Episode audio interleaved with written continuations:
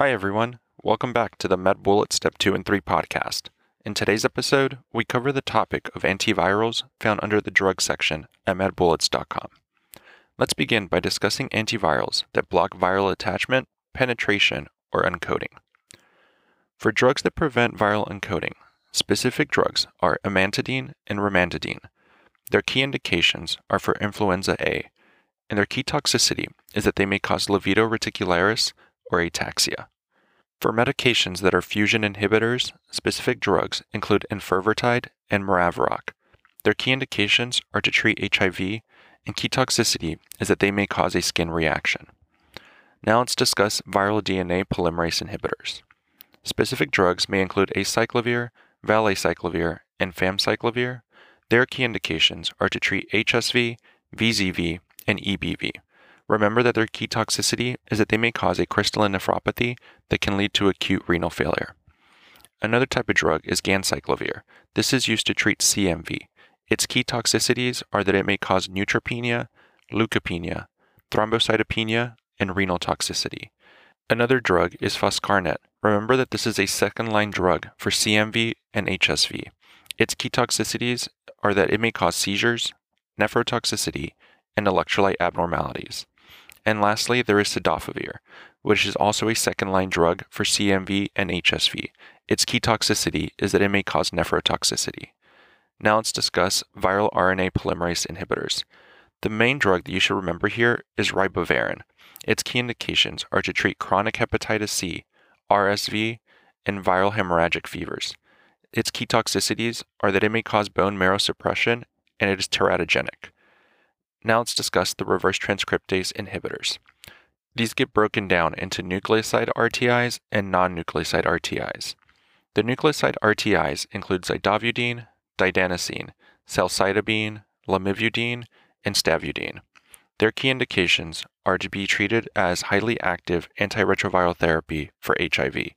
Their key toxicities are that they may cause bone marrow suppression, neuropathy, lactic acidosis, anemia, specifically from zidovudine, and pancreatitis, specifically from didanosine. The non nucleoside RTIs include nevirapine and efavirenz. They are also used as highly active antiretroviral therapy for HIV. Their key toxicities are that they may cause a rash, hepatotoxicity, and dysphoric dreams, specifically from efavirenz. Now we can talk about the protease inhibitors. These would include saquinavir, ritonavir, indinavir, nelfinavir, and amprenavir. They are also used as highly active antiretroviral therapy for HIV. Their key toxicities are that they may cause hyperglycemia, hyperlipidemia, lipodystrophy, GI tolerance, hematuria, specifically from indinavir, and nephropathy, also specifically from indinavir. Now let's discuss antivirals that block viral release. Drugs in this class would include oseltamivir and zanamivir. They are used to treat influenza A and B, and their key toxicities are that they may cause flu like syndromes, nausea, and vomiting. Now that we've discussed the major points relating to antivirals, let's walk through a question to apply what we've learned and get a sense of how the topic might be tested. For this question, consider the following clinical scenario. A 44 year old man presents to the clinic complaining of painful, burning, penile lesions that appeared a few days ago. The affected area bothers him so much that he has limited his water intake to decrease how many times he urinates. The patient has a history of diabetes mellitus. He has multiple sexual partners and inconsistently uses barrier protection. On exam, there are multiple lesions appreciated on the penile shaft. The appropriate medication is prescribed to treat the patient's diagnosis. Two days later, the patient arrives at the emergency department complaining of nausea and flank pain. Labs are obtained and demonstrate a serum sodium of 138 milliequivalents per liter, chloride of 103 milliequivalents per liter, potassium of 4.3 milliequivalents per liter, bicarbonate of 27 milliequivalents per liter, a urea nitrogen of 56 milligrams per deciliter, glucose of 110 milligrams per deciliter, and creatinine of 3.4 milligrams per deciliter. His baseline serum creatinine is 1.2 milligrams per deciliter. A urinalysis is pending. Which of the following is the most likely cause of the patient's symptoms?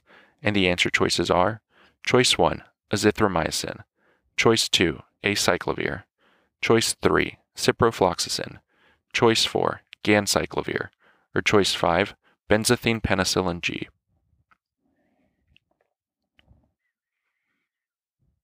The best answer to this question is choice 2, acyclovir. The patient presents after being treated for grouped vesicles on the penile shaft that are consistent with genital herpes. He then develops nausea, flank pain, elevated serum creatinine, and elevated urea nitrogen, which is suspicious for crystal induced nephropathy from acyclovir. Acyclovir is an antiviral medication that is active against herpes simplex. Oral or genital herpes simplex presents on the skin with grouped vesicles or punched out erosions. They are usually associated with pain, tingling, or burning. Acyclovir is rapidly excreted in the urine, but is not soluble, so a potential side effect is crystal induced acute kidney injury. The risk is greatest for intravenous acyclovir, but can occur with oral acyclovir if a patient is dehydrated. Patients with crystal induced nephropathy will present with nausea, flank pain, and increased serum urea nitrogen and creatinine, usually in a ratio that is less than 20 to 1 the treatment of choice is to discontinue the drug and provide hydration. Hemodialysis is only needed in severe acute kidney injury or electrolyte imbalances. Let's also discuss why the other choices are incorrect. Choice 1 Azithromycin can be used to treat gonorrhea. Patients with gonorrhea present with urethral discharge, dysuria, and urinary frequency. Azithromycin is not associated with crystal induced nephropathy. Choice 3 Ciprofloxacin can cause acute interstitial nephritis, but there are also reports of crystal induced nephropathy.